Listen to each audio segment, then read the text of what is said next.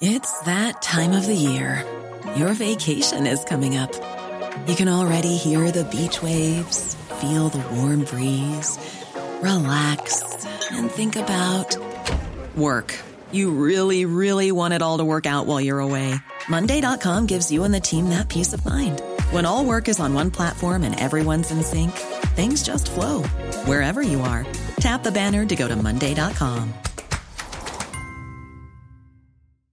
Ready to pop the question? The jewelers at Bluenile.com have got sparkle down to a science with beautiful lab grown diamonds worthy of your most brilliant moments. Their lab grown diamonds are independently graded and guaranteed identical to natural diamonds, and they're ready to ship to your door. Go to Bluenile.com and use promo code LISTEN to get $50 off your purchase of $500 or more. That's code LISTEN at Bluenile.com for $50 off. Bluenile.com code LISTEN. LMFM podcasts. With CNC Carpets, we bring the showroom to you. Or you can book a personal consultation at our fabulous new showroom in Moortown, Dromiskin. Call 087 660 237 or visit our website at cnccarpets.com to book an appointment. CNC Carpets for all your carpet and wood flooring needs. Afternoon, welcome to the show. If ever there was an afternoon to settle down, put the kettle on, have a cup of coffee or tea, and stay with us on LMFM radio, it's today, isn't it? Absolutely awful out there. It really is. I say it again, you wouldn't put a milk bottle out. Anyway, welcome to the show. Lots of chat over the next couple of hours, and my first guest is standing by. And before I say hello to her, let me tell you a little story of how she came to me. Late last week, my son Jared arrived in the house uh, with an open envelope and said to me, I think this is for you. Uh, this arrived to his house, right to his house.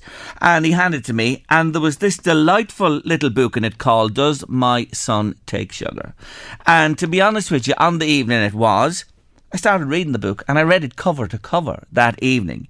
And I said, Got to talk to this woman because she has a remarkable story and she's waiting to tell you. Etna Ring, good afternoon. Hi, Jerry. How are you? Lovely to talk to you. And you too. Thanks so much for joining me on the show. Let's go back to the early 80s, and I'm well familiar with it at my age and what Ireland was like at that stage. And you're working in Dr. Kelly's uh, surgery in Westport in County Mayo as his medical secretary, yes? Yes. All Uh, going well. All going well. Yeah, yeah. 18 you were. Go on, go ahead, yeah.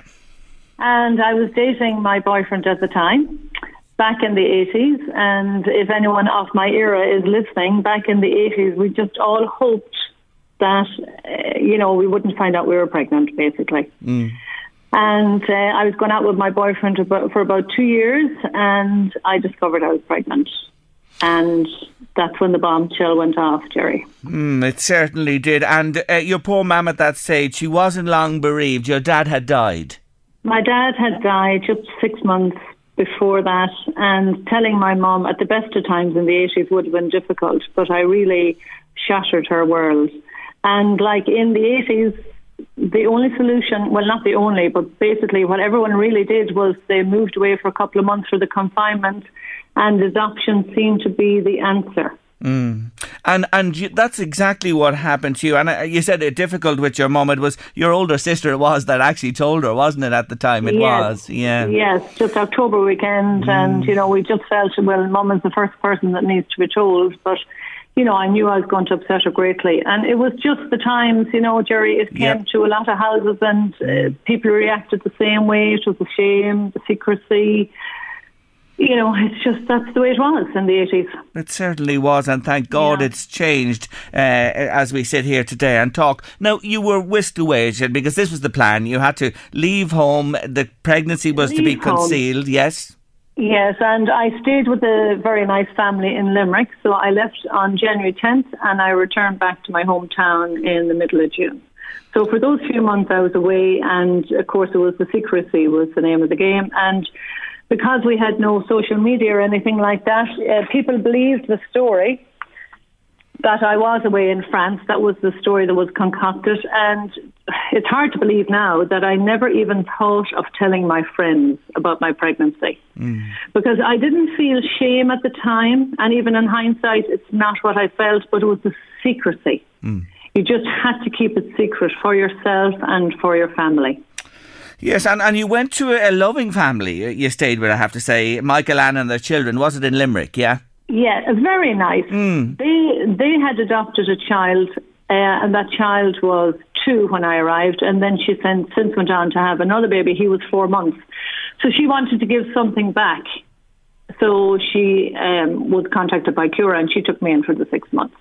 And of course, you had all your checkups done down there as necessary, and then you go in to have your baby. Where was that? Was that in the in the hospital in Limerick, or yes, that was in Limerick. and, and, and the nuns w- w- were the people you were dealing with there? Yes. Um, see, this is where I think, you know, I often think if adoption was the answer, and a lot of the times people felt it was the answer, we were there in our secret gaze, just, you know, just keeping silent and afraid to speak. But there was no like humanity. There was no kindness. I speak in the book about when I went in to have my baby in the middle of the night. The next morning, like you didn't know what to do. All the people in the ward were married mothers, and they had their babies, and there was nobody to come to me in my innocence to say, you know, would you like to go down and see your baby? Would you like to go down and hold your baby? And although I kind of knew that the answer for me was adoption, not my choice, by any means not my choice. But two days later, they just said to me, You can go now. Your son is gone. And I just turned on my heels. I went in and picked up my little suitcase from my bedroom there and just walked out. And I never, like, nobody said, you know, would you like a cup of coffee? Or nobody was in that system to say, let's go down and talk to this lady. Hmm. And in hindsight, I didn't feel I was being neglected because I still felt like a really bold child. But, you know, looking back, you kind of think, you know, was there nobody there? Was there no nurse or no nun or nobody that would just come up and say, you know, you know, they knew I was feeling bad, but just to come and comfort you, make you a cup of tea. And I just walked out of that hospital with my suitcase and sat in the back of that car with my host family that came to collect me without my baby. I mean, to think now, you know, people talk about, oh, my child is a bit ill and she's been kept in for two days. And people say, oh, you poor thing, you came home without your baby. I came home without my baby and never got my baby. You You, never I mean? It was just, it Yeah. was just never, uh, just, there was no help.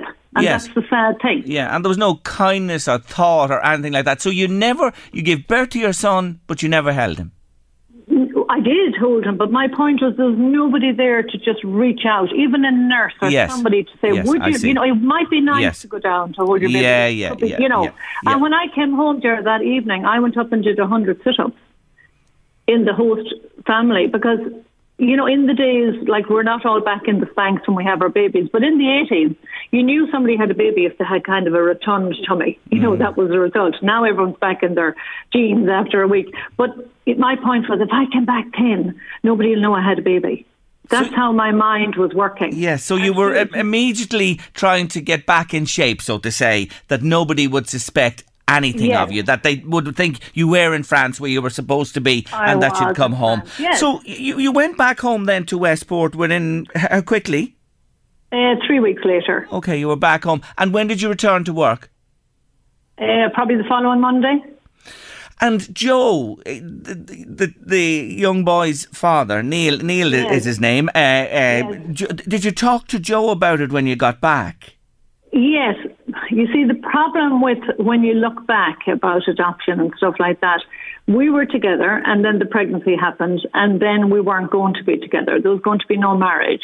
So then the boyfriend in those situations always are silent because they can't say too much because they're not there. Mm. So, you know what I mean? So it, it was very hard, even though we were very fond of one another, but we didn't speak like a couple that had just lost a child. We didn't know where to go next. We couldn't come out and meet and just say, oh, we're back together again. We didn't know what way we were feeling. Yes. So we always had the contact, but a lot of the time in secrecy, because again, you know, it wasn't the best thing to be saying, oh, here's my boyfriend and nothing mattered or did matter or whatever. We were just all over the place. Mm. But we went back together after a lot of meetings and we got married then in 1991. Yeah, incredible. It, it, you see, there, there, there's a there's a let me say a silver lining to this story. But but here's the thing: you went back to work. You just picked up where you left off and continued. This little boy was obviously never far from your thoughts. Never far from my thoughts. Uh, and I mean, his birthday was such a heartbreak. You know, in May every year, it was just your heart would break. And again, I hadn't told my friends, mm. so I couldn't. I couldn't talk about my son's birthday to anybody really. Yes. you know, anybody, because I just kept it silent. And my friends say to me, why didn't you tell us? You know, but again, it's a secrecy that was so huge. You were mm. afraid. You didn't even think about telling them. You couldn't. I know you, No, couldn't. couldn't. I lived through You- these times. I know. lived, yes. I know what You you're talking know about. it. Yes, I know. you know what it. I mean? Yeah. And normally people say, oh, maybe I'll tell her, or maybe she'd be a good one to tell her, or maybe I might tell. You just didn't even consider telling anybody. And I told my best friend when my son was 11 years of age. That was the first time. First time.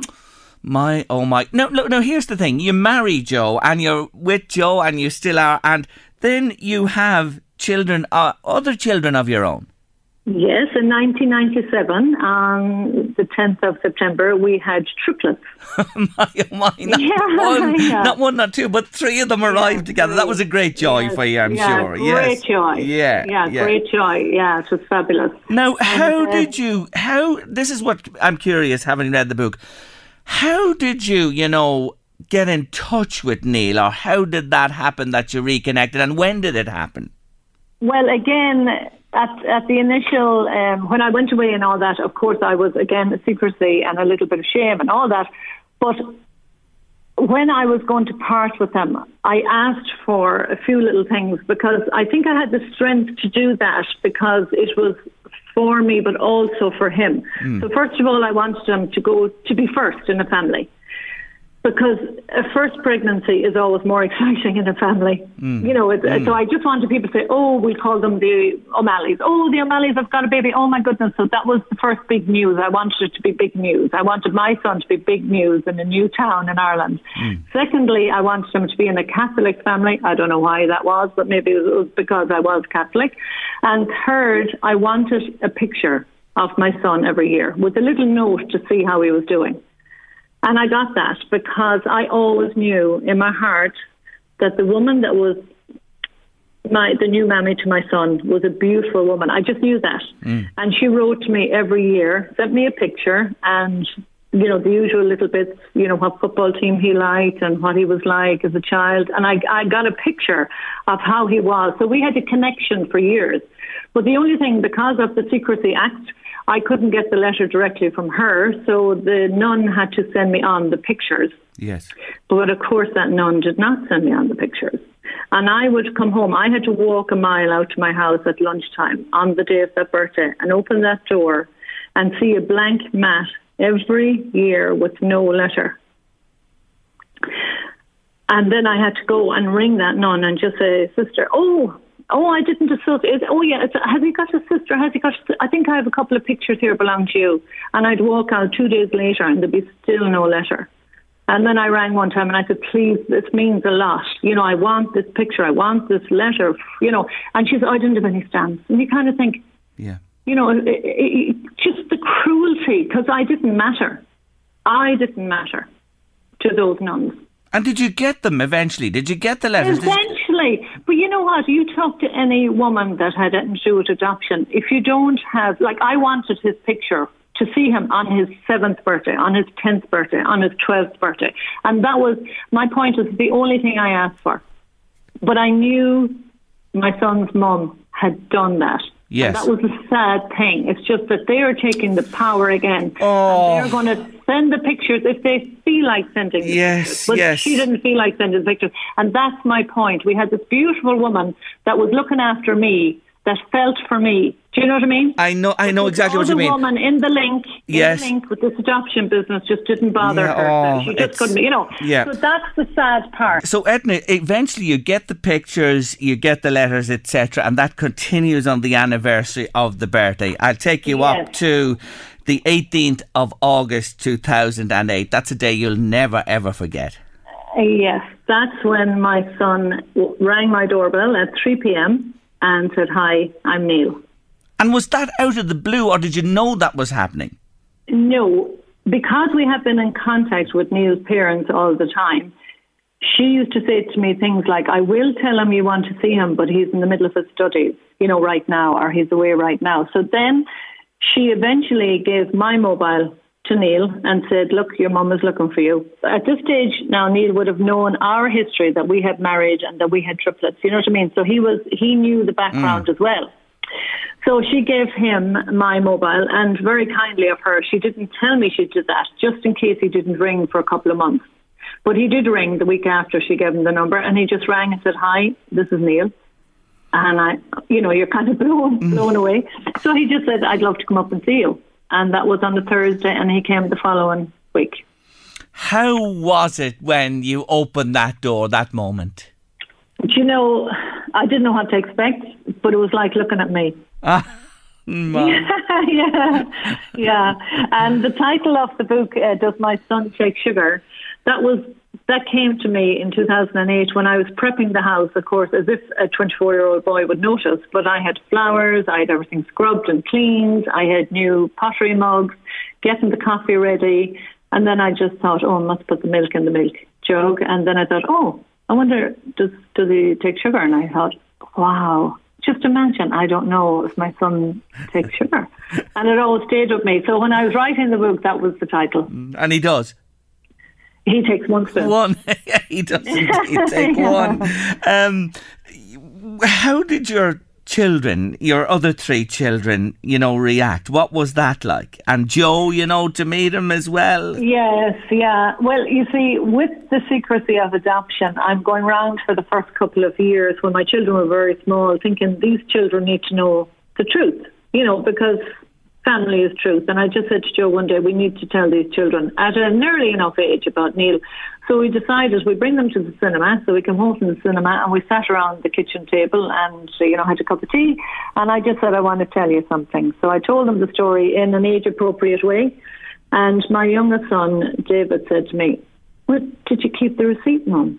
Can, can we can we get him. Can we go back and get him? And I thought out of the mouth of babes, you know. Yes. And but it was so lovely to break that ice at the age of eleven. So then they knew, you know, that this boy was going to be in their life. So it wasn't like we're telling them the night before that their brother is coming to meet them. Mm. So at this stage, I was I was still very delicate about the adoption, but I just wanted to get all my ducks in a row and just say, okay, we need to work through this process. We need to be truthful and then Neely arrived at the age of 24. And it's funny now, my triplets have just turned 25. Mm. So he came to meet us, and I met him on my own first for a couple of hours. But of course, I wanted to explain and you know tell him all about adoption and how. And sure, look at 24. Sure, he was kind of how are you doing? How are things? Do you know what I mean? Yes. He didn't. He did. I just thought he'd come with a list of questions. Mm. You know, in my naivety, and he just said, "Will we grab a, a pint?" So we left. we went.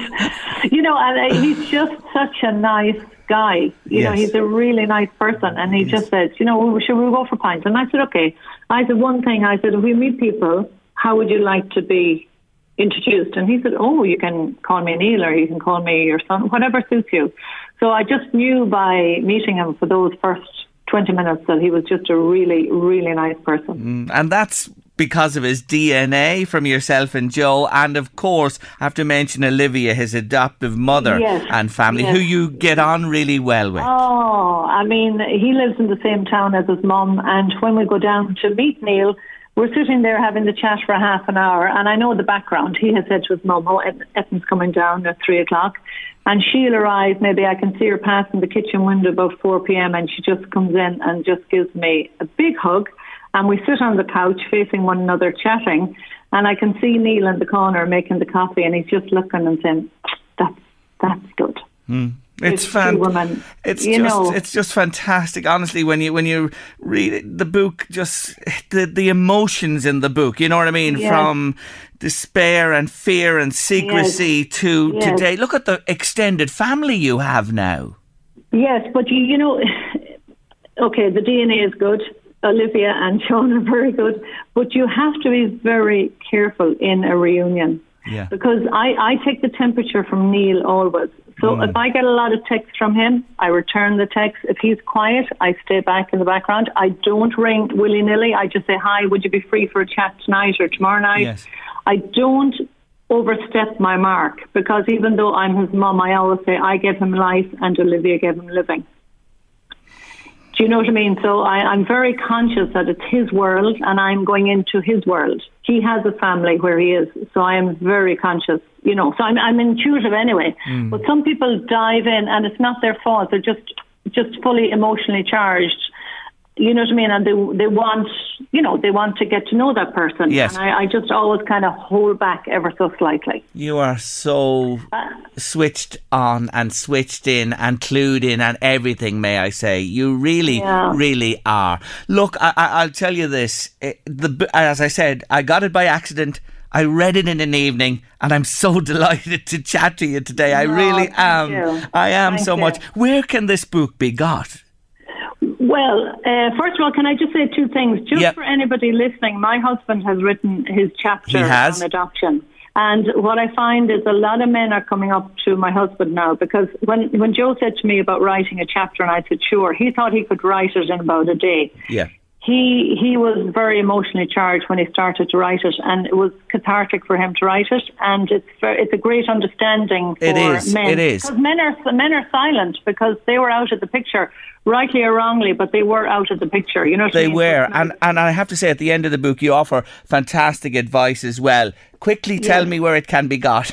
well, if you go on etnaring.com, you'll find me. okay, it's there. Etnaring.com, you'll find me, yes. Is Yes. where the book is. Great, that is the best place And to I get it. thank you very much, Jer. No, know, not at you so all. it was my pleasure to Thank bring you your so much. story to our listeners here in the northeast of Ireland, and I'm sure they are as enthralled as I have been listening to Oh, you, you. Uh, this afternoon. I wish you Thanks, all well. Thank you for Thank you joining very me. much. Take Bye-bye. care now. Bye Bye-bye. bye. Bye. Bye bye. That's the wonderful Etna Ring there. During uh, lockdown, especially, swimming became a thing, I have to say to you, here in Ireland. And we featured it here on the show on a number of occasions where women, especially, were taken to the seas, uh, rivers, and lakes as well to go swimming, perhaps for the first time. And it's really become a big, big thing in Ireland, as it is across the British Isles in England, Scotland, Wales, and uh, Ireland too. Well, when I tell you my next guests on the show have written books in relation to swimming in fantastic places in England, in Wales, and Scotland, and sure, we were the only one left out here in Ireland, and I think the pressure was on them. They had to do it and come up with something, and they have. The book is called The Art of Wild Swimming in Ireland, and it's by Anna Deacon and Vicky Allen. And I have to say, it's a real joy. And both of them join me on late lunch this afternoon. Hello. Hello. Joy to be here. Great to have you both with us. And I'll tell you one thing you must do everything together because you said the hello there completely in sync. We spent far too much time on the road together, I think. it, it looks like it. Well, ladies, congratulations. And as I said, and you do know this anyway, it is a huge thing in Ireland and it is growing and it's very popular here where we are in the northeast of Ireland. But I've gotta ask you this question How do two ladies from England, the UK, get so many contributors and so many people involved in a book like this? Vicky, will you take that one? Yeah, I'm happy to take it. Um, so, I mean, well, we started off doing one of these for Scotland, and um, because we were in sort of in lockdown, not quite in lockdown at the time, but we w- wanted to do a guidebook that would almost be like the guidebook that we'd love to have in our own pocket, which is by people who know a lot about particular places, the locals and um, and so we just started to put out feelers. And fortunately um, anna's very connected up to the wild swimming commu- community on social media. And just as as well as you know in real life. And uh, we just started to see that there were so many people that could be in such a book. And then we started to look at england and wales and see the same. And Anna started to notice, particularly with Ireland, she had this such a group of um, Instagram friends Mm. um, that were really inspiring. In fact, possibly more inspiring than anywhere else that we'd really looked at. So both of you then, did both of you come over here and, and experience this for yourselves? We did, yes. We came over um, in March uh, this year, and um, p- primarily to come and sort of meet some people, see some places for ourselves, and to shoot the cover. But by this point, we'd already spoken to a lot of the people who were going to help us make the book. So really, we aren't experts in Irish swimming at all. But what we did was we sourced people who were experts in their own local areas, and um, so it's been a real joy to meet quite a lot of them um, and come over and swim and just witness the amazing Irish hospitality and community for ourselves. It's, it was just such a joy, and we've just been over last week as well. Um, doing a little book launch. Uh, we did a swim in Dublin and we went to Greystones and just met up with lots of people who came from all over to come and swim with us. It was mm. great fun. And you know, Anna, uh, I, I page 133 open here because it refers to where you're speaking to me today here in the northeast. Etna O'Hanlon from the Cooley Peninsula in, in the yeah. province of Leinster here. She covers Giles Quay, Templetown Beach, and Carlingford South Pier, which we're so uh, familiar with. And the other one I want to mention is Kira McCormack, who uh, moves south along the coast to Dunany Point. Port Beach and Salterstown, all well known hotspots for swimmers too. And I just wanted to give them a shout out today because they're in particularly included in the book uh, from our neck of the woods here. Um, but to come back to you, Vicky, for a moment, uh, one thing struck me, and, and we have a synergy. Vicky Allen, do you know that you and I have a synergy you might not know about? I, I, well, I don't know what the synergy is. well, is. I'm going so to tell quite, you. Quite excited. Yeah, I'm, go- I'm going to tell you now. Lough Mask. I started my angling career on the big lakes of Ireland, or the Great Lakes, many moons ago with a man called Oliver Hennessy on Lough Mask, and I spent many's and many's a day and week on that lake. And you swam there many moons ago. Yeah, so my husband's cousin, they actually own a little island there, which somehow was um, bought in a kind of deal in a pub one day for not very much money. And so we'd go there for holidays. And um, there was one year that I was, re- my, my brother died that year, and mm. I was hmm. really just so struggling with everything. And we'd gone on some various tour, meeting lots of people for a holiday. And we finally ended up at Lough Mask. And it really helped me so much. I just went out and I just swam and I bobbed there. And I remember the skies were quite grey, but I'd look up into them and I'd think, oh, my brother's out there. Yes. And, you know, it's it was a really key part of my mm. swimming sort of journey, as we sometimes call it. Oh, yeah. Inishocht, Inishglacey, the Shingelas. Oh, my God, all those Martin's Island, all those places. I've been all over that lake for years and years. I know it so well. It's one of the most beautiful places in the world, actually actually uh, to experience besides the swimming and fishing and, and everything else. But here's the thing back to, to you, um, Anna. The book itself, I have to say, is very well constructed. And, and I want to ask you both this while I have you with me. Starting with you, Anna why wild swim? Why go out? Today there's a storm raging here. Would you go swimming on on a day like this? Well, probably not. I'm not a big fan of swimming in in in big waves. Okay. Um, and I think also there's there's a lot of caution that has to be mm. taken when when the weather is wild, and it, you know.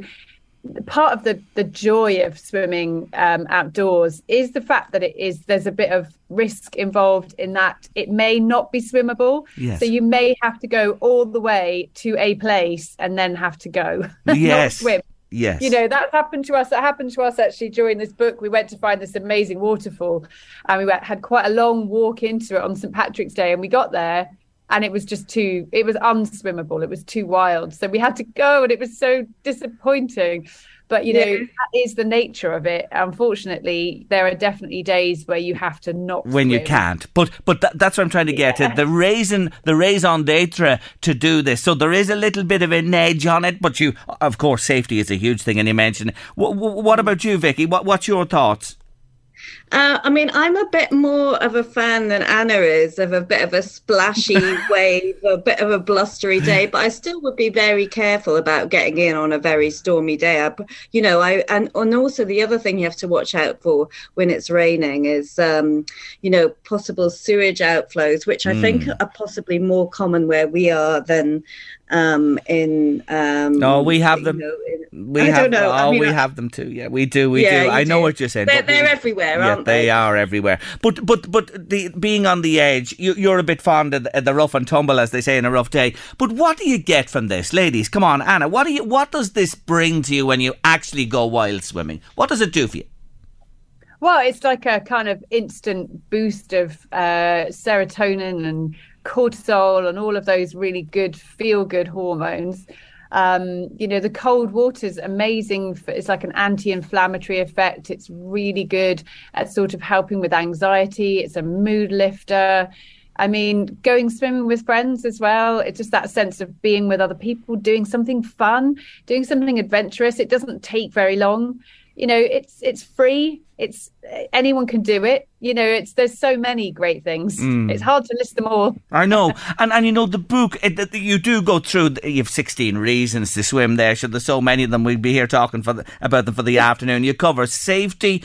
Of course the distinction uh, between Anna the sea the lakes and the rivers. That's very important. Tide you know tides on rivers tides in the sea lakes. They're different environments but you cover this so well well, we wanted to bring in experts, Irish experts, um, to talk to us about each different body of water and the hazards uh, to watch out for within them. Because you know, if we're going to send people off wild swimming, we want to them send them off as safely as absolutely possible. And there's never anywhere completely safe because it's wild. This is we know this. Mm. But what we've done is we've found amazing people who are you know, eh, like there's a guy called Mick in Dublin who's a swim coach, and he's really well versed in all the tides. So he talks to us about swimming safely in the sea.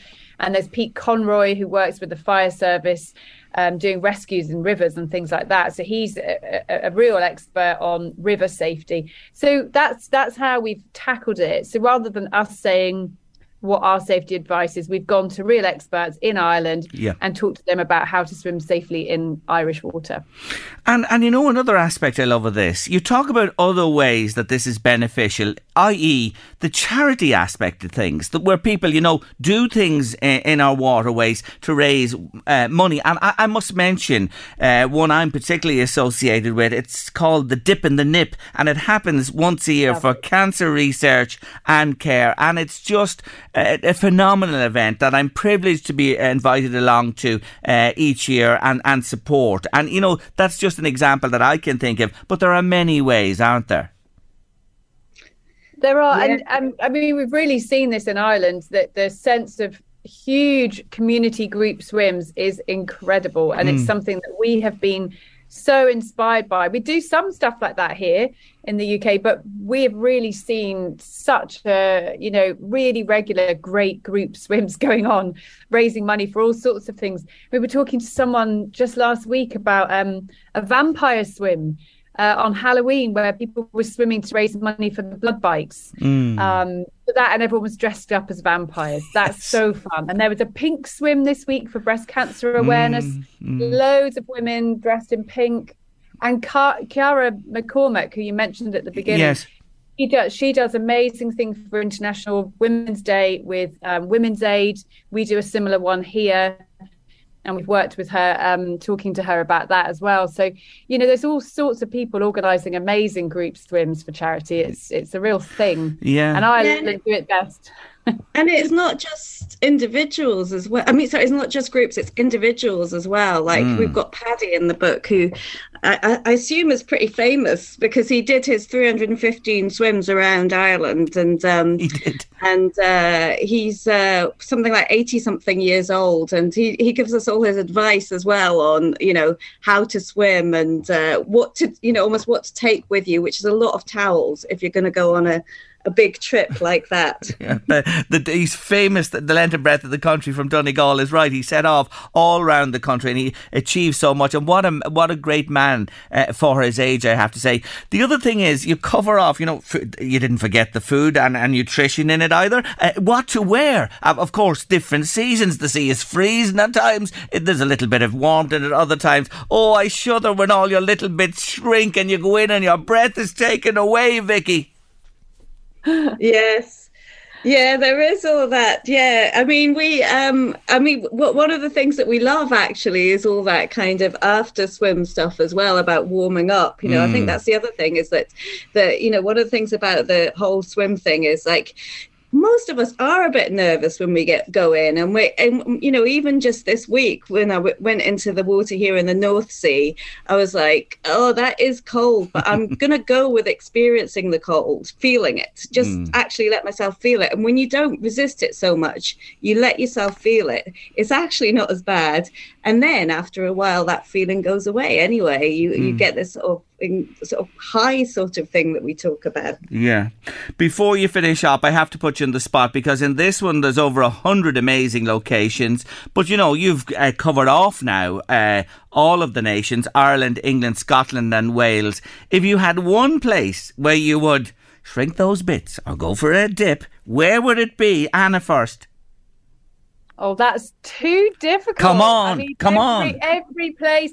Well, Mm, I think I, I, would like to explore Wales a bit more. Actually, okay.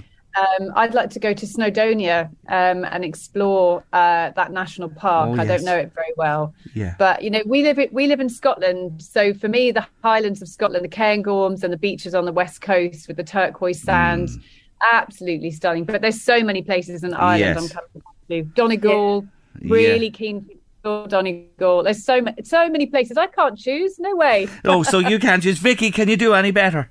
Well, I don't know. Like, I mean, the things I love islands in Scotland, and so the thing that I really felt when I was doing that this book in Ireland was that I really wanted to go to the Aran Islands. I kept thinking, I really oh, want to go there. Yes. I must go there sometime and do and do some of the swims that we have mentioned in the book there. I've been. It's beautiful. Do try and do that yourself. You will love it. I promise. To finish today, I just want to say this to both of you. You see this wee book, and it's outstanding. I would say to anybody here in Ireland, if you want a Bible, the Bible about wild swimming, this is it. It has everything. It has the locations, the advice, and so much more beside. You've done a wonderful job, ladies. Thank you. Thank you so much. Thank you both for joining me on the show and happy swimming. Thank you. you. Happy swimming to you too. Take care. Bye bye. Bye bye. Take care. Bye. That's uh, Anna Deacon and Vicky Allen there. And I know it resonates with so many because wild swimming has become a huge thing, but uh, they've done a wonderful job there. Sunburst on your late lunch. Thank God there's a sunburst somewhere this afternoon. I think Eamon Doyle's doing this to drive me mad and just get me thinking about all the rain again. Brian had wet, wet, wet yesterday. Eamon plays sunburst today. The only thing is, I had a gawk at the weather, and it actually is to get a little better now from today on. Please God for the midterm, the remainder of it, that people can get out and about. Sure, you must be cracking up if you're locked in with a gang today and trying to entertain them. Good luck to you. You're with Late Lunch on LMFM Radio. If you're just joining us on the show, you're very welcome to our show this afternoon. Anybody out there have a Ford Fiesta? Have you got a Ford Fiesta? Anyone driving a Ford Fiesta at the moment? You know they're finished. It was announced uh, yesterday that they're discontinuing Ford Fiestas. There'll be no more made from June next year. And I was thinking back to when the Fiesta first appeared, which, believe it or not, was 1976, was the Mark One Fiesta. And how many have there been since, would you think? One, two, three, four, five, six, seven versions of the Fiesta 76, 83, 89, 95, 02, 08, and the most recent 2017. And has anybody, uh, this is a long shot, uh, but I'm nearly sure I might have seen one recently. Has anyone still got a Mark 1 Ford Fiesta out there? The first one? Hardly. But I, something in my mind tells me I did spot one recently.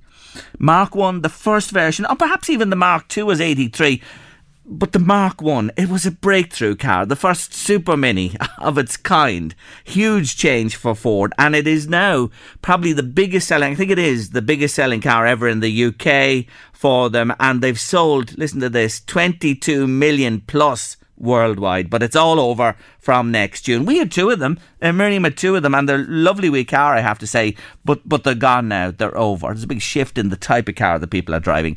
Anyone by chance, know anyone, has a Mark 1 Ford Fiesta? Would there be anybody out there? 76 they came out and the Mark 1 ran from 76 to 83. 086 uh, 1800 uh, 658. If you have one, picture, WhatsApp in a picture, or maybe you have one uh, yourself, you know what I mean? I haven't got the WhatsApp phone here. I don't know. Yeah, yeah. Oh, yeah, yeah, yeah. I know what you mean. Um, WhatsApp it into us, and and if you have a picture of it, Eamon. Uh, oh, I see what you're saying. Yeah. Oh, sorry. I see what you're saying. Eamon Doyle. Sorry, Eamon has sent me in a picture of a 19. Let me see. That's an 87 Fiesta, and the LMFM sticker on the back window. The old stickers, Eamon. Yes, I see it there. Two actually LMFM stickers on the window. That was an 87. So that was the Mark II the Mark II Fiesta, a 1.1 litre Fiesta L in white. Can I read out the registration name? On? Am I allowed it? 87 MH it is, uh, 19, and I won't read out the rest of it. Anyway, there is a thanks Eamon on the ball as usual. There's a Fiesta a Mark II anyone got a Mark 1 Ford Fiesta or know of anyone who has one? Or if you have a picture 086 1800 658 WhatsApp it into us or text me. Either if you have one or you know someone has one. But it's all over for the Fiesta. Curtains down no more from 2023 short break on late lunch and afterwards it's one of our regulars. It's Dr Kate McCann. Time for one of our regulars on late lunch. Always delighted to talk to her and today we're focusing on men's health. Dr. Kate McCann, MDoc Health, hello again. Hi. Ah, yes, I have you there now. Thank you very much indeed for joining me on the show. Men's health, appropriate this month, November, big focus, Kate. Yeah, so there's two things that really highlight men's health in November, so it's worth talking about. Um, and the and the first, a lot of Irish people are doing is the Movember campaign, um, where you know either you're a man growing a beard or you're a woman living with a man attempting to grow his most epic beard or mustache um, and this month to raise uh, awareness and funds for men's health. Or and um, then on the 19th of November, we have International Men's Day. Mm. And part of International Men's Day, of course, focuses on health. Uh, a lot of women would say, sure, every day is International Man's Day, Kate. And, uh, well, I'm only being facetious there, but you know yourself. But it is important to have a day to focus on this. I, I, I was reading, you know, your thoughts on this, which you sent to me uh, in recent mm. days. And, you know, as a man, Kate, I mm-hmm. look at this and I think, oh my God, we're a walking disasters, are we? No, but I think it's really important. Yeah, yes, I would consider myself a feminist, and so I understand women say, "Really, we need an International Men's Day," but it, it is really to highlight some of the disparities mm. um, in in men's health, and one of it is is that men simply don't live as long as women, um, and that you know there and that when it comes to things like um, cardiovascular risks, so heart disease, um, things like suicide the rates in men are much, much higher. And in much of this, we're talking about suicide, we're talking about cardiovascular risk. There are steps that we should be talking about that may reduce, reduce these risks. Four years is the difference in life expectancy between men and women, as you mentioned there. And I just wonder is it the, the, way we live our lives? Let's talk about a couple of issues that are very important. Men are devils for not, you know, dealing with issues. If they feel a bump or a lump or they have a pain mm. or, you know what I'm talking about? We got to yes. be more aware of our physical and mental health, haven't we? We do, and it, and it starts um, and it starts at a young age, and that's why when we talk about International Men's Day, we actually include Boys International Men's Day because. Yeah. And, and this is where I, I really want to write about this because I'm a mother of boys. And I'm actually laying that foundation now for them to learn that when they have a lump, when they have a bump, um, when something's not right mentally, physically, that it's okay to ask for help, that the doctor is a great place to go, and that's where we start, or um, or with our family, and we we ask and we talk, and you know, opening these things up and having these discussions with our sons is really a, a fundamental way to change this pattern. And and it is a fact because I I mix in company with uh, fellas who are of an age now and pushing on, and I have to say, mm. you know, th- th- we're not great for. I'm a, I'm the worst in the world, I, I, and any sign of anything, I'm with the doc. I'm probably the other way, Kate. To be honest with you, I put my cards on the table today. My wife often says to me, "Oh my God, you're not going again." But I mix in companies and different companies with mm. men who, you know, would never think of having their cholesterol checked, having mm. a blood test. Do you know what I'm talking yeah. about? But when you're over 50, really, it should be an MOT every year. On average, yes. I mean, it does vary. There's there's different things for different people, but uh, as a rule, if you're an, a man over 50 and you can't remember the last time you went to the GP, um, if you actually don't even remember what your GP's name is, and I, have sometimes met that in, in hospital. I've I've met met men I've asked them, you know, who their GP was or when they got that blood pressure last checked. They actually say to me, you know, I think my GP retired about 10 years ago. I haven't actually seen him. Mm-hmm. or they don't even remember his name. And, and, that's not necessarily a bad thing in a way it kind of is because it means that things like, um, you know, cholesterol, blood pressure, um, checking for that prostate, all those things that kind of just need to be at least talked about. Um, you know, screenings for diabetes might be appropriate for some patients and all those things that just can be done in a yearly checkup. Um, it, that's one of the that's one of the kind of easy things to do is just book yourself in and um, in, and learn your doctor's name. exactly, and and you know you're right. A blood test and prostate is a big one as well. You know, a, mm. a simple blood test can raise a, an alarm bell, which could save your life ultimately. The other thing is. It's an easy thing to check your testicles, isn't it? It doesn't take much, but mm. you should be keeping a good eye there too. Yeah, no, this is the younger men now. Yes, so testicular, yes. testicular, testicular cancer is the commonest cancer in men under the age of 45 in Ireland. Now, as cancers go, it's still fairly rare. It's only just under 200 men a year are diagnosed, but it's one of those things we, we want to identify early. So the, the recommendation is that men under the age of 45 should be um, checking themselves. Usually we say in the shower is a good time to do it. Check themselves around once a month. If there's any kind of lump, bump, ache or heaviness, um, then to pop into the doctor sooner rather than later. This isn't one you want to put off for a couple months. You want to make an appointment, you know, quite soon after that. And it's eminently treatable once it's mm. discovered early. The other thing is, let's talk about uh, obesity for a moment, because in terms of obesity, figures are, are shocking. Roughly uh, two out of every three, 66% of men, whether you like it or not, boys, um, are overweight and some morbidly overweight. Yet referrals for, for men in this area compared to women are way down, aren't they? Yeah, no, this one I actually was unprepared for. I got requested um, about a month ago to write a piece on men and obesity in Ireland for um, you know for for a, a small journal article, and I, I, kind of as soon as I started thinking about it, I realized like oh, most of my patients are women. And so I did a quick look at some stats. I compared my stats, Irish stats, UK stats, and found out that only around 10% of the patients referred to obesity services, whether it's bariatric survey, uh, surgery or obesity medicine services, it's around 10%. Mm. So 90% of the patients referred to these services are women, even though obesity is more common in men. The other startling figure that you've sent to me, and it jumps off the page, is when it mm. comes to suicide. And when mm. you talk about suicide in Ireland, an annual figure recently 399 suicides. Out of the 399, mm-hmm. 302 were men. Yes. Um, when I know we just came out of World Mental Health Month, so there's been a lot of talk about our, our mental health and what steps we can do about our mental health. But it is something to be aware that that you know that men are at much much higher risk. So if and you know, and one of the things we really really encourage, we're talking about steps. Two one or two of the most important is you encourage men of all age to be involved in their community in a group, a club, something. You need that social connection. Mm. And then when you're in that that social connection is to have open ears, to listen to the, the men around you who, you know, because men are very, very slow to, to ask for help. They're very, very slow to share. Again, that's very much a generalization. Mm. But we do know that statistically it is less likely among men than women. You know, but each man is different. But listening to the men around you can be really important.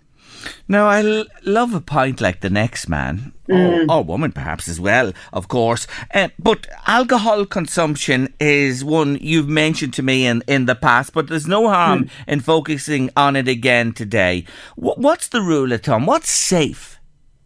So it can vary, uh, but when we when um, when I'm talking to patients, um, we do want to talk about low risk drinking. So that's drinking at a level where we're unlikely to cause any physical harm or any other type of harm uh, around us. Um, so it's and so it's 11 units a week for women. It's and 17 units a week for men. It doesn't seem fair, but it just is a biological difference in how our livers metabolize alcohol, whether you're a man or woman. It's mm. not fair, but it is biology. So with men, we say for to be a low risk, it should be having less than uh, fewer than 17 units per week and then fewer than six of those in one sitting. So if you're sitting down pub for the night, you have, the max should be six units. What most people really don't realize is how small a unit is. One pint is two units, mm. which kind of means that on a night out, three after three pints, you're hitting into a, a, a point at which your alcohol intake is putting your health at risk. And we have the other phenomena in Ireland, which is a growing trend, which is the binge drinking. So I have a patient, I ask them, I say, Do you drink? They, oh, no, no, I rarely drink. But when we get down to it, they really drink about three days a week. But when they go out, they really drink. They're mm. drinking, you know, an excess of much as, you know, 20 units in one night. Yes. Um, but even though they have a huge amount of alcohol free days in between, we do know that that binge drinking is just as harmful as daily excessive drinking. So you can't say, say 17 units is about eight and a half pints. You can't say, I'll go out tonight and have me eight pints and I'll do nothing for the next six days. You're still causing harm. You are, and I think that's one of the messages get across because of the binge of the binge drinking pattern in Ireland, and in some studies, as as as many as one in four Irish people have some binge drinking behavior, but it's predominantly um, more more men than women in the studies that have been done. The last area to cover uh, today is domestic violence and assault, mm. and generally it's you know perpetrated on women, far greater number. But yes. there is a percentage of men that suffer in this area, and really it's something that you shouldn't suffer in silence. No, so there is an organization called Men's Aid. They do keep statistics. Um, and so their latest year that they have statistics available for is there was 8,000 calls um, with the for domestic violence to Men's Aid, and um, and that and the numbers in 2022 are, showed that that trend's actually increasing. Um, so men men can be victims of, of domestic violence. Men can also be victims of sexual assault. Um, so it's it's definitely one of those things that um, we we again, we know that women suffer in much greater numbers, but we also need to just be aware and be open to those conversations, those men who, who are victims, and make sure that yeah. they know that there are supports out there. Terrific, Kate, as usual, highlighting uh, for men their issues of health across the board and great advice as usual. MDoc Health, that's E M D O C Health. Check Dr. Kate McCann out. Until the next time, thank you so much. Thanks so much, Jerry. Have a great day. You too. That's uh, Dr. Kate McCann there, our doc on Late Lunch. Our good friend Anthony Murphy from Mythical Ireland headed off on his first family holiday on Bank Holiday Monday just gone by, headed down south in Ireland. Just before coming on air, I caught up with him because you see, all hasn't gone to plan. We had a bit of a detour, shall we say, on our way down the M8 motorway, about two and a half hours into the journey my van encountered a problem. Uh, it was starting to behave sluggishly, and I couldn't get it to to go over 100k. And actually, it dropped down a bit more. So I come off the motorway, rang the AA. They sent a guy out. We were about four hours sitting in the car in a car park in the services at Cashel, waiting for the AA because it being a bank holiday and it being a very wet day and a lot of roads were flooded he, he he took a long time to get to us, and we were glad that we were able to get coffee and use toilets and stuff. So uh, he said that there was a problem with the car that he said he recommended we didn't drive it anymore. And oh, it turned into, shall we say, it turned into a bit of a fiasco. Um, we were heading to Kinsale, but we didn't get to Kinsale. We ended up having to book into a hotel in in Cashel for the night on Monday. Um, the rental car, the replacement car, um, we, we the only uh, availability was in Waterford, and we we had to get to Waterford to pick up the car. They couldn't deliver it to us. Um, so I just no, just just this is not going to happen.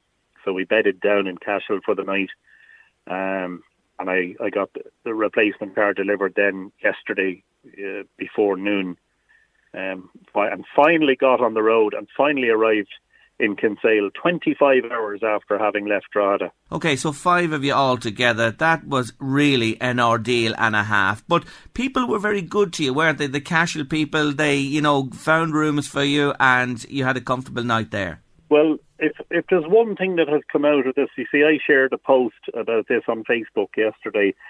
I suppose, Jerry, out of sheer frustration at what I had been through and just to advise your viewers, should I say your listeners, you know, if you're planning to make a long journey across Ireland, especially on a bank holiday, just to be aware that it really doesn't matter what level of coverage you have with AA or your Ford assistance or whatever. They're only able to do so much on a bank holiday.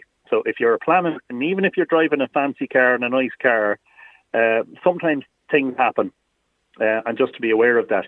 But no, what really has come out of this is the extraordinary uh, humanity and the wonderful gestures of assistance and support that have come from all quarters.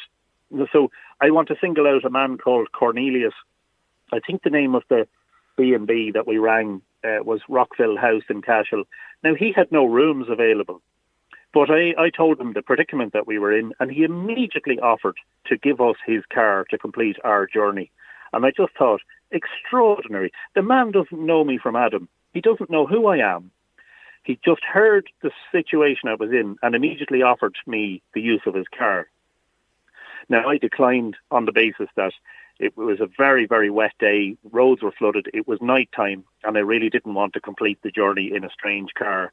So I said, "Listen, that's extraordinarily nice of you, but I think I'll just bed down in Cashel." And we booked into uh, Bailey's Hotel, where Lisa was very accommodating at short notice and got us two rooms. And uh, yeah, the people of Cashel uh, are extraordinarily nice. The man who picked up the van um, and still has it in storage has been very helpful in trying to get me sorted out with getting it fixed.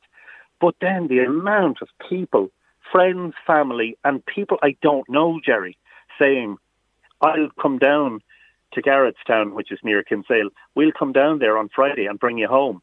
Uh, people have, have offered to drive across the country to come and get us. People have offered us the use of a car. I've one lady who said she'd get the insurance on her car transferred so that we could have a car I have another lady in Dundalk who I only ever met once in my life who said, I have a car that you can have for as long as you need it. I just was completely blown away by the ordinary people.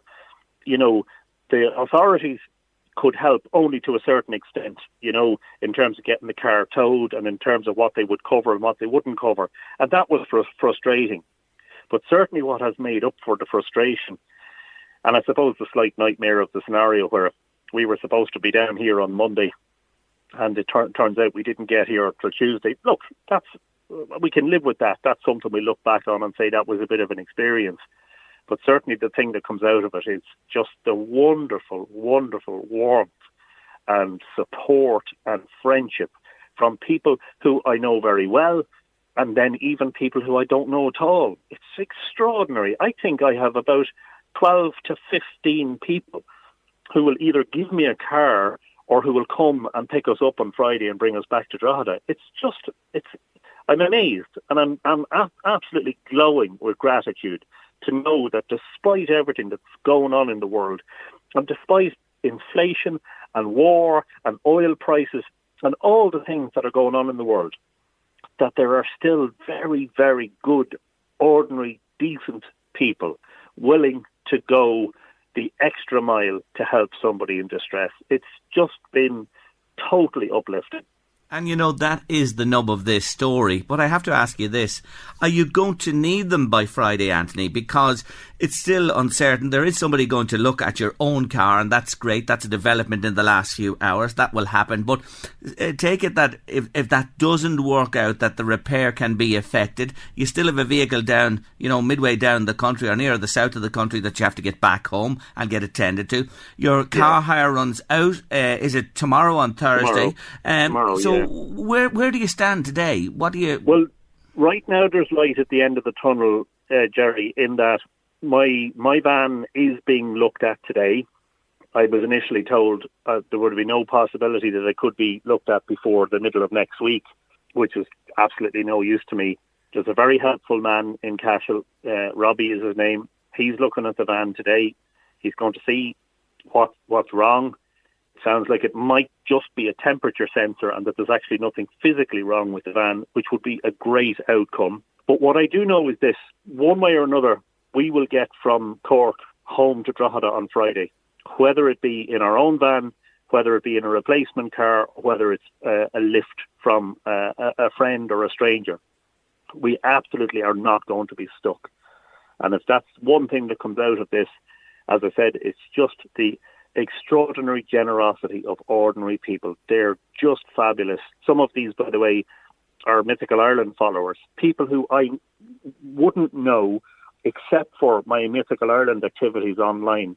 People who listen to my live streams, who read my books, who follow m- my Facebook page, who literally reach out and say, Don't be stuck, we'll come and get you.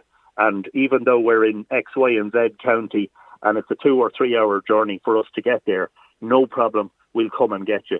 So I know absolutely that we'll get home on Friday. I just don't know how we'll get home but there's so many offers. It surprised me, but in a very, very delightful way. What a wonderful story. Heartening, isn't it? And Anthony, well done to you. Thanks for chatting to us on Late Lunch this afternoon. What a tale. The Late Lunch Artist of the Week. Artist of the Week. Yes, Lewis Capaldi is my artist of the week this week. And picking up the story from yesterday, 2017 was the year Capaldi introduced himself to the world. His first track from his debut EP called Bruises was played 28 million times on Spotify in a matter of days. Phenomenal, isn't it? He was immediately signed by all of Universal, EMI, and Capitol Records to distribute his music all over the world. He supported the likes of Rag and Bone Man, Niall Horan, and Sam Smith on their tours and went down an absolute storm. So much so, he sold out his own solo tour across the UK and Europe in 2018, playing to sold out capacity audiences absolutely everywhere.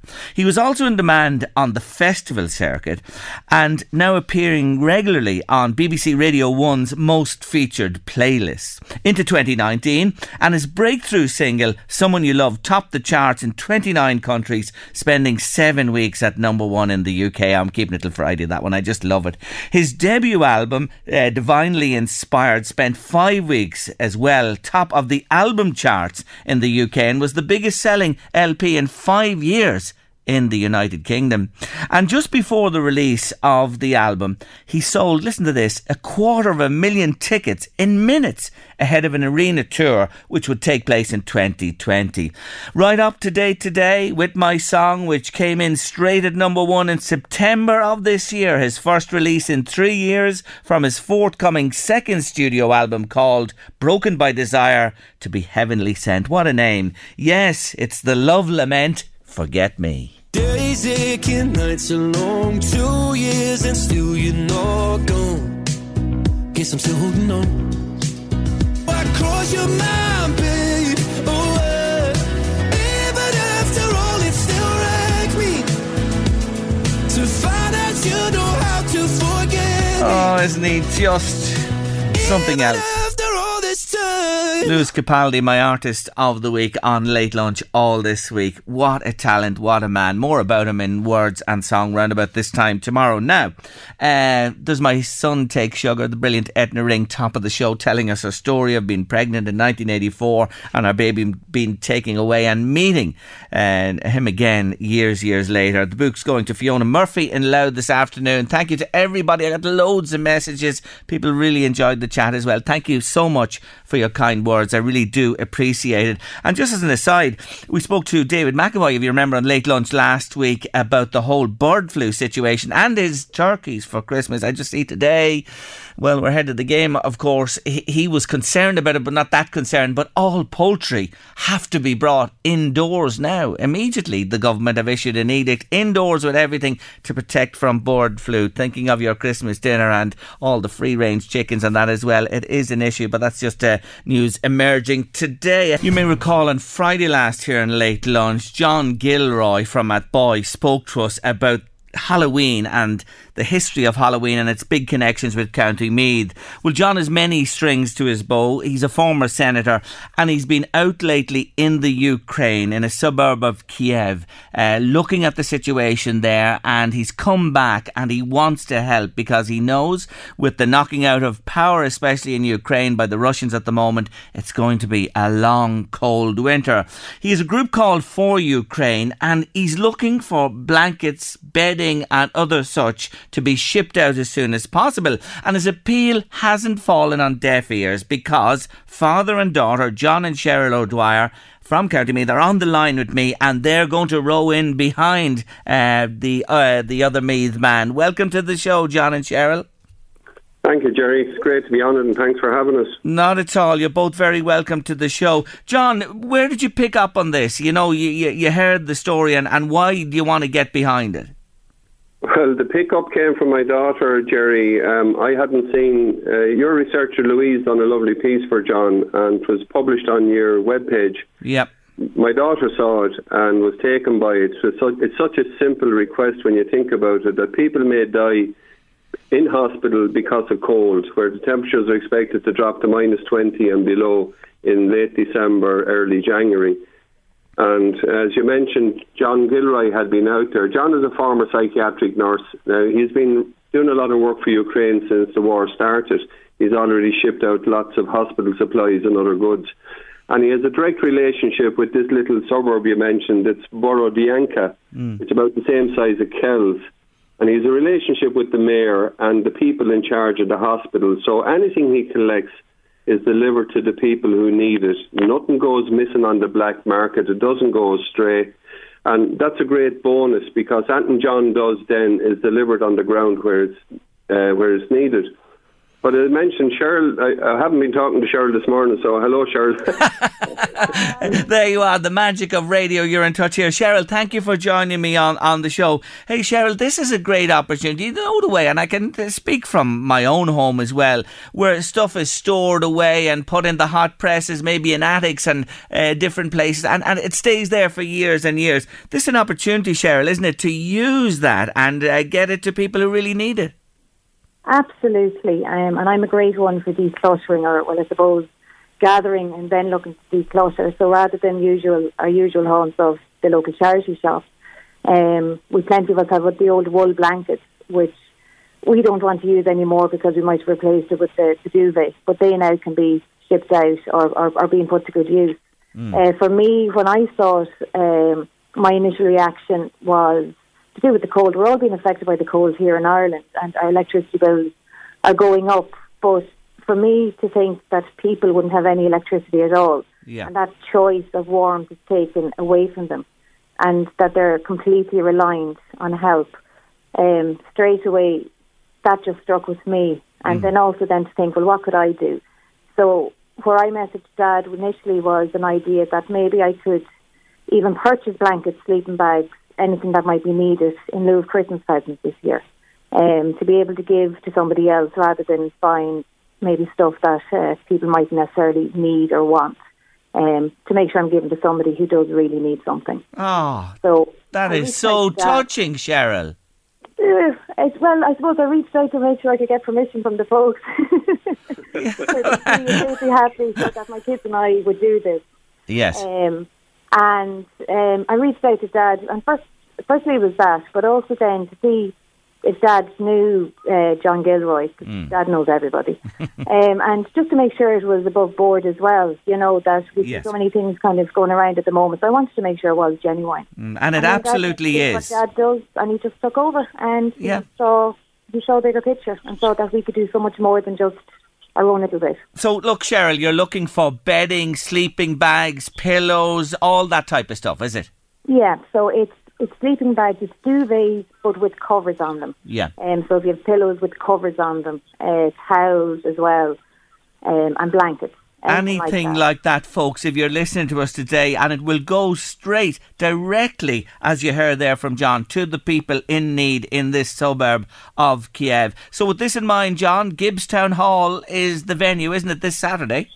Yeah, look, we're, we're we're starting from scratch, Jerry, and we're so thankful to you to try and get the message out there because I'd be asking people in other areas that might get involved and act as uh, local organisers or collection points. But we will open Gibbstown Hall between 11 and 2 next Saturday, and we will do it every other Saturday as well. And if it needs to be done more often, we'll certainly do that. But I, I will arrange to store anything that's donated or gathered at Gibbstown Hall. And I'd also undertake to have it delivered to Cork. It has to be in Cork for the 26th of November. That's when they're loading their lorries. And just also, we can I just highlight in relation to the bedding. The bedding is very important. We're looking for warm, good quality bedding, but also the hospitals concerned are psychiatric hospitals, and most people would know. Uh, a lot of people are not confined to bed in psychiatric, and they, they do wander a bit. So John is also asking if anybody has any good quality winter type coats that they would be very, very beneficial. They'll act for walking around, but they'll also act as like we did in the old days, um, the bull's wool blanket on top of the bed when we, when the, the heating was turned down. so it's an opportunity. I just hope that other people would feel the same way and get involved. Um, there is a registered charity that works in coordination with John as well. So if anybody wants to make a nice sizable donation, we can arrange for a charitable receipt so it would benefit their tax returns. And there's also a Blankets for Ukraine Hospitals GoFundMe page that John set up. It's, a, uh, it's active at the moment. But look, really, if there's anyone out there that wants to contact me that might think they could help in another area, um, my number is 086 381 7626. And you'll also get further information on the Gibbstown Drive-In Bingo page. Yes. And again, Jerry, thank you so much for helping us with this. Not, not, at all. We're delighted to be a conduit for this because anything we can do, I see, we see it on our TV, we listen to the radio here, we understand online as well what's happening. They're knocking out power supplies. People are going to freeze over there, minus 20, and anything we can do, it's all so welcome. It really is. And John, you're great, I have to say, yourself and Cheryl to get involved in this. I want to remind listeners again, Gibbstown Hall this Saturday, the 5th of November from 11 to 2. John O'Dwyer's number 086 381 7626. We have that number here off the LMFM main number. If you want to call us, we'll put you in touch as well. You're fantastic people, and what you do will mean so much to those people in Ukraine. It really will. Thank you both for joining me today. Thank you, Jerry. And maybe before the end of the month, I'll come back and give you an update. Yes, absolutely. You'd be uh, absolutely welcome for sure. Good luck to both of you. Thank you, Cheryl. Thank you, John. Thanks, bye. Thank, Thank you. Bye bye. Bye bye. They're great people, aren't they? Do what you can, folks, for them. We have the number there, Gibbstown Hall, uh, this Saturday, 11 to 2. Tomorrow on Late Lunch, going without social media for the month of November. A local young woman in business with a a family as well has decided to jacket for the month of November. We're going to have a good chat with her tomorrow. And uh, a GAA club in Taiwan with big Meath connections. Yes, and more besides on late lunch. That's a taster for Thursday. Coming up uh, on LMFM now, Eddie Caffrey's here with the drive and more besides. Stay with us on your favourite local radio station, and we will be back tomorrow afternoon at 1.30. Big thank you to Eamon Doyle who guided me safely through the last couple of hours today. Stay with us here on your number one station. See you tomorrow, 1.30. LMFM Podcasts. With CNC Carpets, we bring the showroom to you. Or book a new showroom appointment on 087 660 4237. Imagine the softest sheets you've ever felt. Now imagine them getting even softer over time. That's what you'll feel with Bowl and Branch's organic cotton sheets. In a recent customer survey, 96% replied that Bowl and Branch sheets get softer with every wash. Start getting your best night's sleep in these sheets that get softer and softer for years to come. Try their sheets with a 30-night guarantee. Plus, get 15% off your first order at bowlandbranch.com. Code BUTTERY. Exclusions apply. See site for details. When you're ready to pop the question, the last thing you want to do is second guess the ring. At Bluenile.com, you can design a one of a kind ring with the ease and convenience of shopping online. Choose your diamond and setting. When you find the one, you'll get it delivered right to your door. Go to Bluenile.com and use promo code LISTEN to get $50 off your purchase of $500 or more. That's code LISTEN at Bluenile.com for $50 off your purchase. Bluenile.com code LISTEN. Hey, it's Paige DeSorbo from Giggly Squad. High quality fashion without the price tag? Say hello to Quince. I'm snagging high end essentials like cozy cashmere sweaters, sleek leather jackets, fine jewelry, and so much more. With Quince being 50 to 80% less than similar brands. And they partner with factories that prioritize safe, ethical, and responsible manufacturing. I love that. Luxury quality within reach. Go to quince.com slash style to get free shipping and 365 day returns on your next order. Quince.com slash style.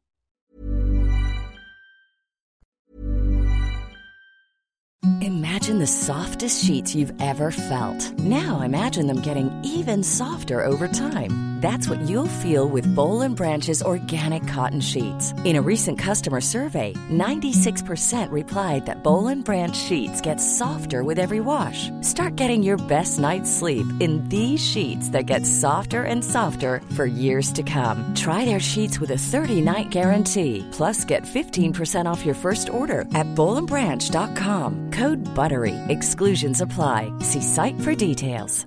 Even when we're on a budget, we still deserve nice things. Quince is a place to scoop up stunning high-end goods for 50 to 80% less than similar brands. They have buttery soft cashmere sweaters starting at $50, luxurious Italian leather bags, and so much more. Plus, Quince only works with factories that use safe, ethical, and responsible manufacturing. Get the high-end goods you'll love without the high price tag with Quince. Go to quince.com slash style for free shipping and 365-day returns.